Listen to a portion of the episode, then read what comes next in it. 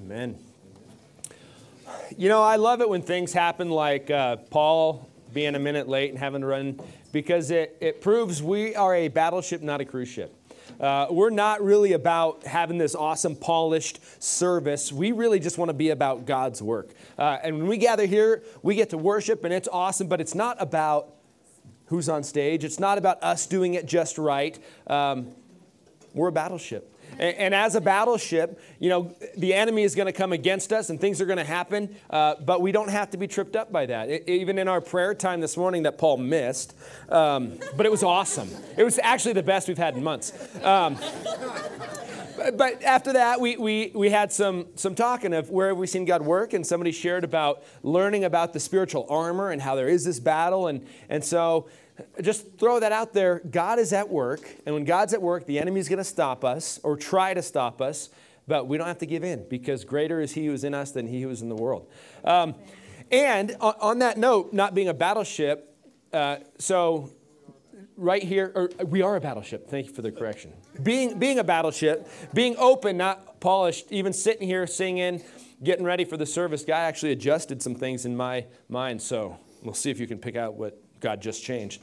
Um, I wanted to start with a question, though. Who, who here wants to be miserable? Anybody? Who here wants to be grumpy or angry? Who here wants to be happy? I see spouses patting each other on that one. That's anyway. who, who wants to be happy? Honestly. Now, some of you will never raise your hands for anything, Alex. Um, that's okay. But I, am assuming those of you that didn't raise your hand, you want to be happy too. Um, on, a, on a scale of one to 10, you know, where's your happiness meter right now? Now, in church, this sounds like a really selfish thing to be talking about, doesn't it? I mean, we're in church. We're supposed to be all about God, but we're talking about our happiness. Anyway, um, where is your personal happiness meter? All right, we're going to kind of come back to that happiness stuff, but how does even happiness align with law. Weird connection. But today we're going to continue in the book of Matthew. Go ahead and turn to Matthew. We're going to be uh, in chapter 5 primarily. And we're going through the, uh, the book of Matthew in four weeks, trying to cover big highlights. And so this week we're covering a big highlight called uh, the Sermon on the Mount and maybe you've heard of it before. It's uh, probably Jesus' most famous sermon. Uh, it's been preached on forever and ever and ever. It's a couple chapters long, and it is really central to Christianity and it's central to Scripture. So we're going to be looking at, at that, those two chapters, but really, those chapters, Jesus is talking a lot about law. So we, we have a picture up here. Maybe uh, some of you have families that have house rules posted up on the wall. Anybody have those? Kind of like that? Anybody have family rules? Any kids in here have family rules in their house? What are some of the rules you guys have? Yeah. Name one. Don't put tacks in the walls. That's that's okay. That's a good rule. One more from the same family. Ooh. Those are your kids. Have good manners. Eh, take or leave that one. No, good manners. That's great. What, what are some of the rules in your house? Do your chores without a frown. That's a good rule. Now, rules serve a purpose, obviously. Those things serve a purpose. W- what about the laws and things we have in our country? What if we just abandon those? Speed limit laws gone, personal property laws gone, people just take whatever you want. It'd be kind of like Mad Max, if you remember those really awesome, awesome movies. The new one, not so good, but the old ones are awesome. It, would kind of be like Mad Max. And how happy is that life. Back to this happiness thing. How happy is a, a life with no law, no rules, all of that? Anyway, we're going to look at Jesus' teaching about rules and law, and it relates a lot to happiness, or we could say human flourishing. But as we looked at last week, Jesus came, all the Old Testament pointing to Jesus. And we looked at several of the covenants God made with his people uh, to change the world, basically, to introduce his plan of salvation. He used Abraham, the Abrahamic covenant, where he made some promises to Abraham. He made some promises to David. Uh, and he fulfilled all of those in Jesus, not fully fulfilled yet till he comes to sit on the throne physically. So we're still waiting for some of that to be fulfilled, and it will. And then there was another covenant we looked at, the Mosaic covenant. Um, and this is where God gave the law to Israel through Moses, the rules. Uh, I think we have some of those. Maybe you've heard of the Ten Commandments. You shall have no other gods before me. Now, when I was a kid, we learned it, thou shalt not. So, uh, thou shalt not, thou shalt not. And then there's, there's some, thou shall, uh, you know, you shall honor your father and mother. There you go. Is that on your list at home? Any of you kids? Well, add it. Um, but again, we're going to look at Matthew 5 because maybe you've experienced this in your life, or maybe you're new to Christianity. Maybe this is your first time at church and you're wondering does the church follow the Ten Commandments? Are they supposed to? Uh, do we have a bunch of rules that we as Jesus followers are supposed to follow? Or are we free to not follow those rules anymore? And, and within church, you can see two real extremes there's legalism, following every law perfectly, and you're kicked out if you don't. Um, or there's license. The ah, we don't really have to follow rules anymore, so we get to do whatever we want um, as long as we say sorry for it, or as long as we do our Hail Marys, or whatever it is in our tradition, we can cover for these, these sins. That's kind of on the license side. But what does Jesus have to say about the law and following rules and commandments? Turn, if you would, to Matthew 5. Am I in the right chapter? Yeah, good. There we go. Matthew 5, starting in verse 1, says, Seeing the crowds, he went up on the mountain, and when he sat down, his disciples came to him. Time out. Who's he talking to? Disciples. This is not the crowd. There are not a bunch of Pharisees or, you know, googly eyed people, and this is his people. These are the ones already chosen to follow him. Very, you got to know who he's talking to. So he's talking to his disciples, which, if you have chosen to follow Jesus as Lord, that's you. You are a disciple. And he opened his mouth, verse 2, and he taught them, saying, Blessed are the poor in spirit, for theirs is the kingdom of heaven. Blessed are those who mourn, for they shall be comforted. These are called the Beatitudes, and I'm going to keep going. But do you know what that word blessed means? Happy. That word blessed really means happy. So keep that in mind as we continue. Verse uh, 4 Blessed or happy are those who mourn, for they shall be comforted. Blessed are the meek, for they shall inherit the earth. Blessed are those who hunger and thirst for righteousness, for they shall be satisfied. Blessed are the merciful for they shall receive mercy. Blessed are the pure in heart, for they shall see God. Blessed are the peacemakers, for they shall be called sons of God. Blessed are those who persecute or who are persecuted for righteousness' sake, for theirs is the kingdom of heaven. Blessed are you when others revile you and persecute you and utter all kinds of evil against you falsely on my account. Rejoice and be glad, for your reward is great in heaven, for so they persecuted the prophets who were before you. So look at that list. Would you initially go, these are the happy people? Do you want these things? So there's already somewhat of it, it feels like a contradiction. Happy are those who mourn, happy are those who are not happy. What? Maybe you've read this throughout your life and maybe you've, you've misunderstood some, as I have, what he's really talking about. He's not talking about, you know, beginning in the first one, happy are those who are poor in spirit. This isn't poor. Happy are those without any money, although I'd say there's probably more happy people without money than with money. But he's talking about poor in spirit. This is somebody lowly of heart. You could say humble. Or you go on, blessed are those who mourn, for they shall be comforted. I always thought this meant like when you mourn when somebody in your family dies, you're happy. I never really understood it. That's not what it means. Blessed are those who mourn. What he's talking about all through this is, is our interaction with sin and our idea of sin. Blessed are those who mourn for sin. Happy are those who hate sin in their own life and in others. And, and in others, it's not a judgment of them, it's just, oh, sin is horrible. Oh, I, I mourn. Or the sin in your own life. Maybe some of you still have sins you struggle with post salvation. We're not going to take a show of hands on that one. But it causes you to mourn. You know, when you find yourself getting angry again and then again, and you're like, ah, you mourn over that. That's not what God wants for me, and that's not best. You know, blessed are those who live this way because This is best. And really, this is our interaction. This is our heart condition toward sin and toward God. So look at it in that way. Verse 6 Blessed are those who hunger and thirst for righteousness, for they shall be satisfied. Look at that. Happy are those who hunger and thirst, like desire righteousness, meaning God's way of living, because they'll be satisfied, they'll get it. Jesus is starting out with uh, basically a, a similar, the way Deuteronomy starts, the way the law was first given. Jesus is starting a new covenant. The old covenant had law, had rules and blessing. And under the old covenant, you were blessed for your obedience. Now, Jesus is also talking about blessing. So there's this real parallel between the giving of the first law, the old covenant, and the new covenant. Uh, let me read to you Deuteronomy 28, verses 1 and 2. It says, Now it shall be, if you will diligently obey the Lord your God, being careful to do all his commandments, which I command you today, the Lord your God will set you high above the nations of the earth.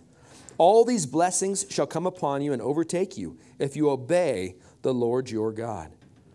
And in Deuteronomy 28, it goes on to list a bunch of the blessings. Blessed will be the land, but all these things that lead to human flourishing, which helps with happiness, to be honest. It's easier to be happy with your belly full than when you're hungry. But, but how are people blessed? Through obedience. Under that first law, blessing came through obedience, doing all these things. In the law, obedience in God results in blessing. So those blessings are conditional. And if you read the rest of the Old Testament and you understand that, you go, man, why do they keep doing this? They keep breaking the law in serious ways over and over and over, and they're judged for it, just like what God said. If you do this, here's what's going to happen. And you read on, like, that's what happened. You should believe what God says.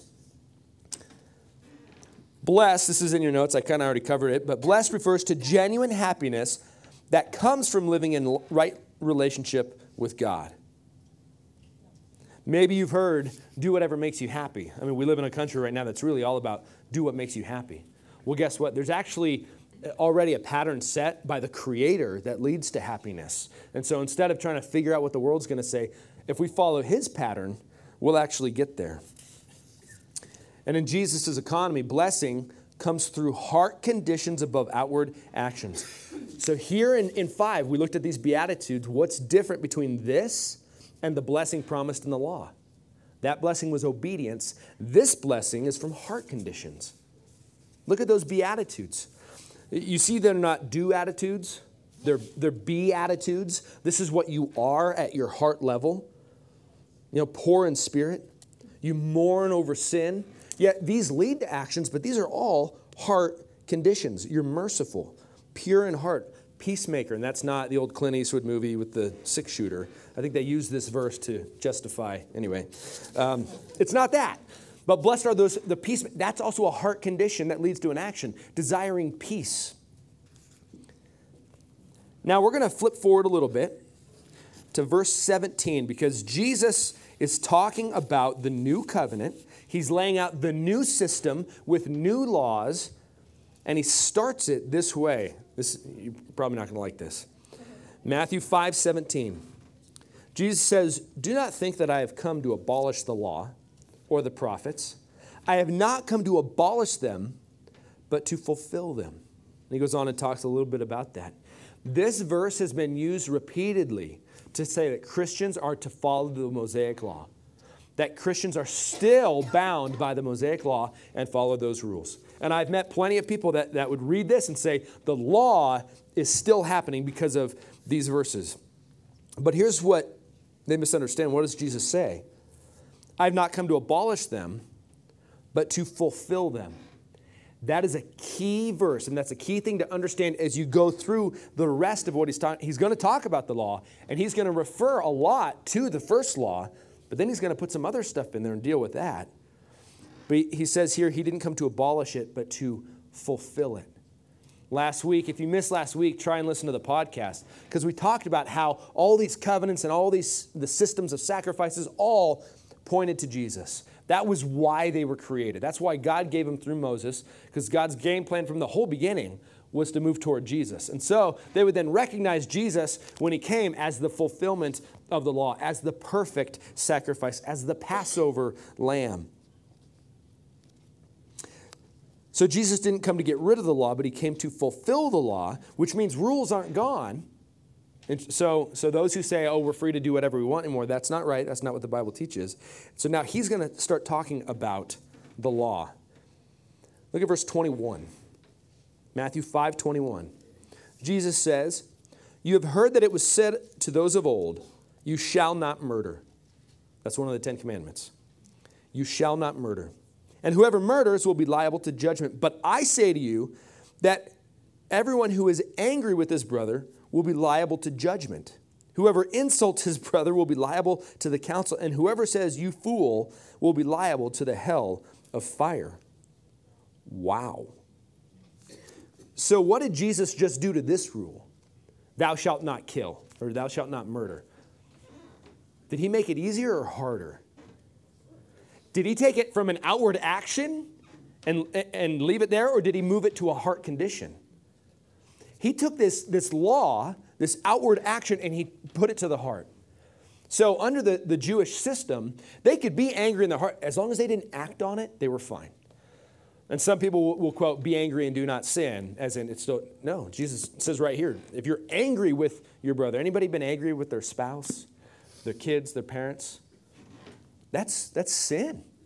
I mean, there's a, there's a place for holy anger, and you see Jesus do that, but most of us aren't so good at that. Anger. You're, you're guilty as if you would be guilty of murder, is what he's saying. Ooh. Hopefully, that's the only one he makes harder. Uh, verse 27.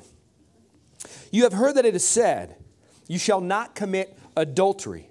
Adultery is, is sex with somebody else's spouse, or if you're married to somebody not your spouse.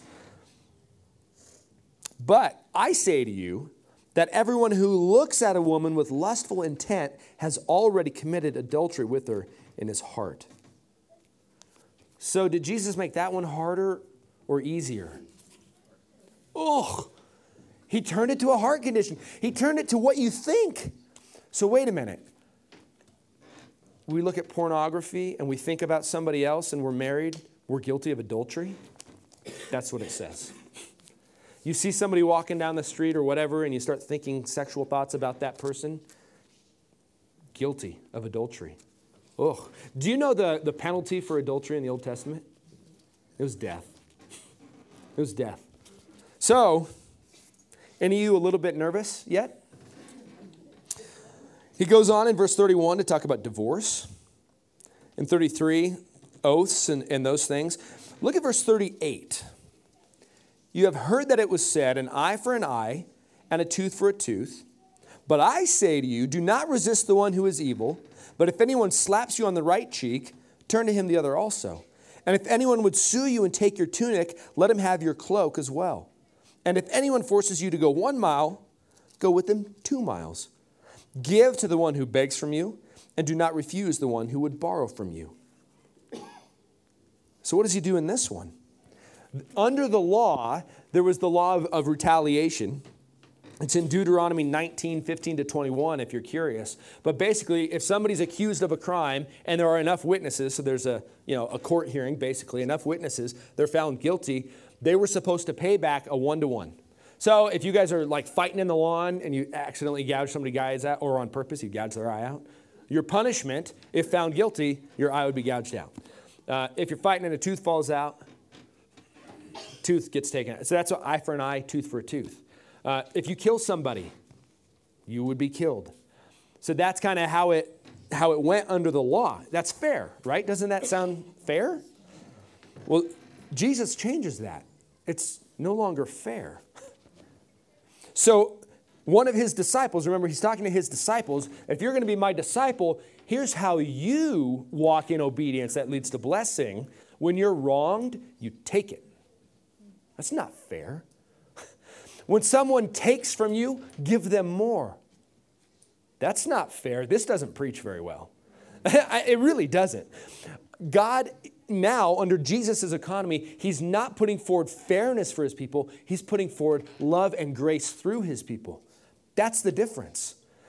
the, the Roman, there was a law that a Roman soldier could make you go with them one mile. They couldn't make you go more than one, but they could make you go with them one mile and help carry all their stuff. So they'd be coming through town, they'd be like, hey, you, come here, carry my stuff. We're going a mile down the road. You, you couldn't say no to that. But, and that's not fair. Is that fair? I mean, you got your own things going on. You know, you're on your way to soccer or whatever. Um, I don't think that was invented yet. Communism didn't come out till later, and that's who invented it. Anyway, um, so they can make you go one. Well, Jesus says, if you're my follower and you want to be happy and blessed and, and, and get into my kingdom, go another mile. So you'd get to the end of the mile, and the Roman soldiers are like, okay, you can have my stuff, I'll pick somebody else. You're like, no, I'll just keep going with you. That's not fair. It's a cold day out there, you got your jacket and your sweater and your t shirt on, somebody comes up, give me your jacket. Okay. They start to walk away. Oh, here, take my sweater too. That's not fair. You see how this is changing? From outward actions to heart conditions. And notice something else that Jesus is doing. This is really cool. Everywhere, as we're seeing it, he says, I mean, just go to the anger one in verse 21, Matthew 5 21. You have heard that it was said, those of old shall not murder, whoever murders. Verse 22, but I say, this is Jesus' pattern through this. You've heard it said, and most of that, it's all in the law. You heard it said in the law. And who gave the law? God. so, so who was the one that first gave the law to Moses? You could say it was Jesus, the pre incarnate you know, Jesus. So he gave the first law, God gave the first law, but Jesus is now editing it. What blasphemy would that be if he wasn't the lawgiver? You've heard God said this, but I'm going to adjust it. You've heard this, but I'm going to adjust it. Jesus is very clearly standing in the throne of the lawmaker, which is God Himself. So God in flesh is now changing the rules but he's not making them easier. In fact, he makes it even harder. Look at verse 20, Matthew 5 20. So he's talking about the law, and he's saying, I, I didn't come to get rid of it, but to uh, fulfill it. And he's going to refer to this group, this group called the Pharisees. And he says in verse 20, For I tell you, unless your righteousness, which, which means obedience there, your righteousness exceeds that of the scribes and Pharisees, you will never enter the kingdom of heaven. The Pharisees were professional obeyers. They were. They were professional legalistic obeyers. I mean, they would figure out the laws and, and follow them, and they'd take the law given, uh, obey the Sabbath, and they'd like, okay, we got to define that. What's it mean to obey the Sabbath? Thou shalt not work. Well, what's that mean? Oh, how many steps would work be? I get tired after 31. 30 steps, that's all you can go. So, I mean, they just, they, they made it really stringent and they were really good at obeying it. They were really good at obeying. They didn't have writing like we, they would memorize portions of the law. I mean, how much of the, the scripture do you have memorized? These were professional obeyers, and what does Jesus say? You got to be better than them at their own game of obedience, or you can't enter the kingdom. Is anybody nervous yet? He's taking the law, making it harder, and then he says this, as if we need it any worse. Matthew 5 48. You, therefore, must be perfect as your heavenly Father is perfect. Jesus takes the law and he makes it harder. In fact, he makes it impossible. He makes it impossible. He makes it takes it to a heart condition that nobody can fully fulfill. And here's the worst part of this sermon he leaves that hanging at the end. He doesn't resolve it in the Sermon on the Mount. Remember, it's really important as you study your Bible, as you read, that you don't just read a verse. You don't even just read a chapter the verse is within a chapter, the chapter is within a book, the book is within the Bible. So it's all kind of one story, especially a book like Matthew. Matthew is writing on purpose, with a purpose. Yeah, he took notes. He was one of Jesus' followers, but he wrote this a couple decades later. And so he's writing on purpose. So you got to kind of take the whole book into account. He, he shares this sermon that Jesus preached, but he doesn't resolve it in the end. He says, your obedience, if you want to be happy and blessed, and Jesus said, I came that they may have life and have it abundantly, so he wants us happy and blessed. but he makes that happiness and blessing to a heart condition that's impossible to follow. Then he says, You must be better than the Pharisees. Then he says, You must be perfect as my heavenly Father is perfect. And doesn't resolve it. All right, let's pray. No, no, let's not. he doesn't resolve it, but he does through the rest of the book of Matthew. This creates a tension on purpose. Jesus was really good at that. You create, and that's part of preaching, by the way, is you create some kind of tension at the beginning that the Bible resolves. Well, that's what Jesus, the best preacher ever, is doing. He's creating this tension, and Matthew putting out, he's creating this tension that he's going to resolve through the rest of the book. And what does he resolve? Well, it goes back to what he said at the beginning. Do not, do not think I have come to abolish the law or the prophets. I have not come to abolish them, but to fulfill them. He makes the law harder, and then he fulfills it. That's the system. That's the new covenant. The law was a tool. Uh, it's like a rule. You know, you want to, we uh, moved into a new house and we just put up the, the new, or the board. How tall are the kids? How much have they grown? And uh, they've stretched in the last year. It's crazy. But, but it's kind of like that. But it's this rule of how do you measure up to, to God's righteousness? How do you measure up to Him? That's what the law does. It gives you a measure. And what happens when you stand next to it is you realize it's here and I'm here and I, I can't even get my tippy toes that. I can't. That's what the rule, the law is for, to show your need that Jesus would fully fulfill it. And so I want to look at what does the, the scripture say. And we're going to flip over to Romans real quick. And you don't have to turn there. They're going to be on screen because this tension Paul resolves pretty well for us. He says in Romans 10:4 that Christ is the culmination of the law, so that there may be righteousness for everyone who believes. How does that resolve this tension that Jesus created with the Sermon on the Mount? Christ is the culmination of the law, it all points to him, so that there may be righteousness for everyone who believes. So, who's the righteous, blessed one? the one who believes. That is, that is the key to the New Testament. That all of God's blessings and promises given to Abraham, Isaac, and Jacob, and David, all that, that now comes through faith in Jesus Christ. That's the gospel. That it's not about what we do, and we can, we can become really good law lawyers, I don't know, whatever you would call it, obeyers. We can get legalistic, but that doesn't lead to happiness.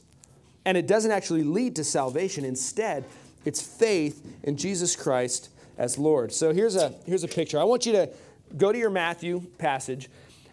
Give me some sins that we can commit based on Jesus' description of the new law. And this isn't confession time. I mean, this isn't for you to go, I'm struggling with this, this, and this. But, but what are the, some of those sins you see in there that we might be guilty of? Maybe the person next to you is. Surely not you. Gossip. Gossip. Where do you see that one? Two S's.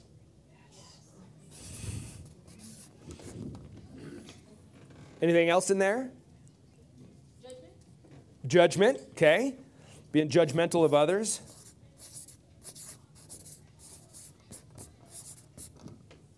Anything else? What do we see in there?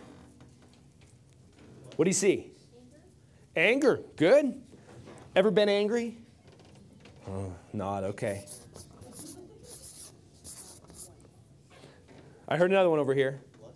Lust. Lust. Darn it. And so, and here's the thing about the law you break one, you're guilty of it all. And what is the wages of sin? What is the wages that breaking the law earns? There you go, it's death. All right, what else do we see in those? Coveting. Coveting. Oh. Envy. So, so coveting, uh, by the way, this is maybe one of the biggest ones we Americans struggle with. Covet is wanting those things. And, and this really aligns with happiness too. I mean, what makes us happy? A little more. I'll be happy when I get a boat. I'll be happy when I get a raise. You know, happiness is always up there. That's coveting. What else? Strife. Strife? Ooh. Any ever been guilty of that even within the church of strife? Fear. Fear. Is that in those verses? Fear, okay. Hmm. I heard pride. I want to nail down fear. I'm glad you mentioned that. Why might fear be sin for a Christian? Because you're not trusting in God. Fear is taking the control on yourself. It's, it's the opposite of faith. Faith is trusting God. That's good. Fear is not trusting God, which, which is sin. Uh, pride. Oh, goodness. Conceitedness. I'm going to just put conceit. I before E except after C. except for in neighbor and weigh. Getting even. Yes, getting even. That's good. What's revenge? Revenge. Yep, revenge. Absolutely. I have heard people in leadership at churches say something like this I know the Bible says turn the other cheek, but if my kid gets attacked, I tell that. So, I mean, that's kind of our American way hit back, right? Or hit first. That's not God's way. All right, we could keep going, unfortunately. I could probably hand out the pen and you could list your own in there. Under the law, under the law, you're guilty of any of this, you're guilty. And you have to go do your sacrifice or whatever it is. Under the new covenant that Jesus is laying out, he gives these new, harder rules, but then what he does is he just covers it.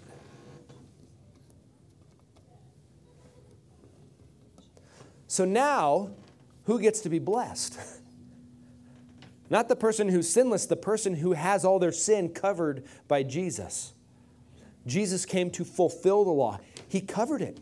He completed it perfectly. All of those, by the way. He was tempted in everything like we are, yet without sin. He did it perfectly so he could be the perfect sacrifice for our sins. That's the new covenant. Up on the screen, on this topic, Romans 8, 1 through 4.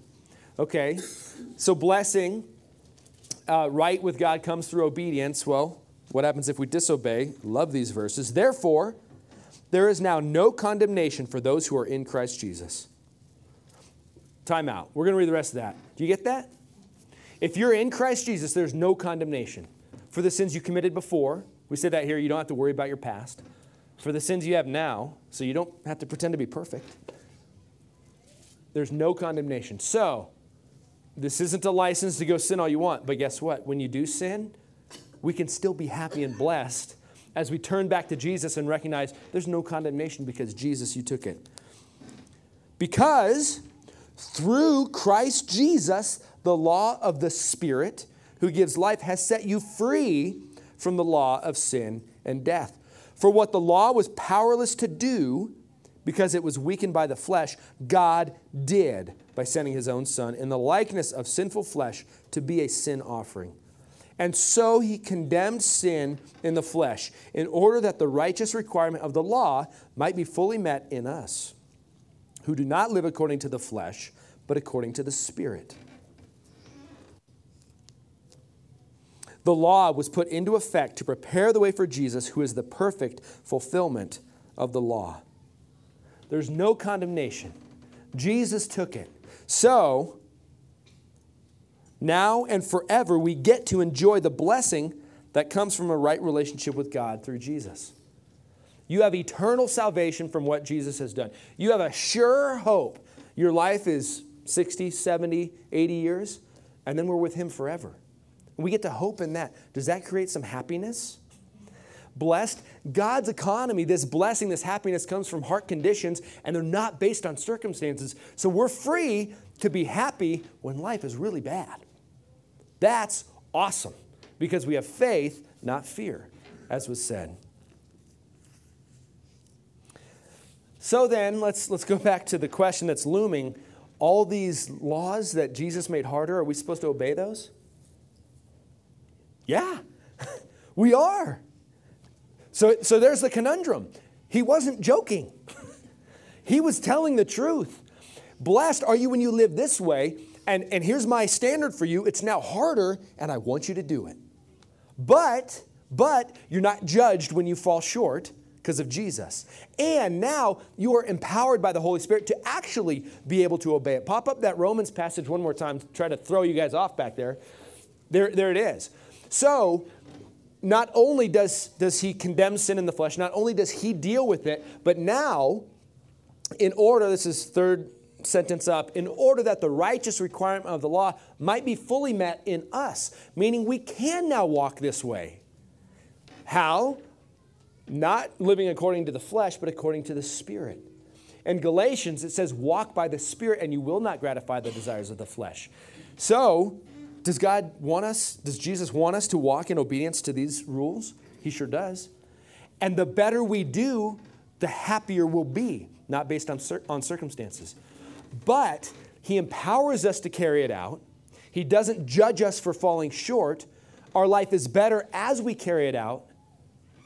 But again, there's no condemnation when we fall short. This is the rub of the Christian life. this is the rub. I now, because I understand Jesus' love for me, and I understand what he did for me, and what I get forever, guess what? I want to obey him. I want to walk in righteousness. I want to be used by him. But guess what? I mess up. but there's no condemnation. So there's the rub is that we, we are saved through Jesus alone. We can be fully happy and resting in that. But then this process of sanctification happens where we get more and more obedient, not in the flesh by trying harder, but by God, by Jesus living his life in and through us. And so, this, I hope, leads us to worship. That our happiness, our flourishing, our eternity isn't based on our actions, it's based on Jesus alone. Let me pray. Lord Jesus Christ, thank you. Thank you that you fulfilled the law.